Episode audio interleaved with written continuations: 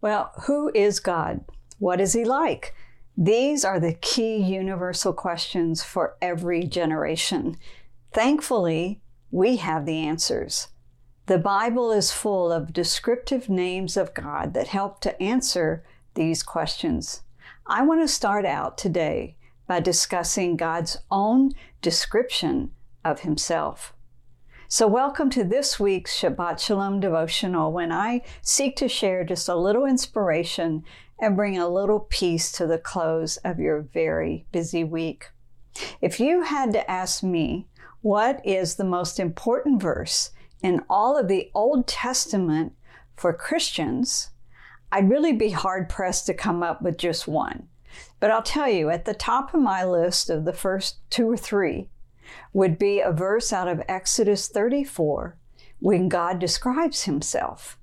If you want to know who God is and what he is like, then begin with Exodus 34, verses 6 through 7. The compassionate and gracious God, slow to anger, abounding in love and faithfulness, maintaining love to thousands and forgiving wickedness, rebellion, and sin, yet he does not leave the guilty unpunished. If you have been told the lie that the God of the Old Testament is different from the loving, forgiving God of the New Testament, then this verse is the very proof that you're wrong.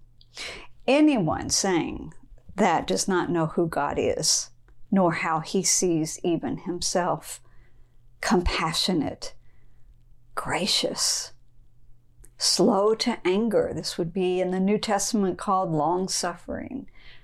Abounding in love. Abounding, that means more than you need. And abounding in faithfulness. Maintaining love to thousands. Forgiving wickedness, rebellion, and sin. Yet, as a righteous judge who does still punish the guilty. This is our God, creator of the universe, the God of Israel, the God of the Old Testament, demonstrated in the New Testament through Jesus. It is all the same God. So as you take a little Shabbat break this weekend, take a moment to reflect on these astounding characteristics of God you can rest in His goodness and find peace for your souls. Now, next week, I'm going to start talking about the various names of God. So be sure and tune back in next week. But until then, I want to wish you Shabbat Shalom.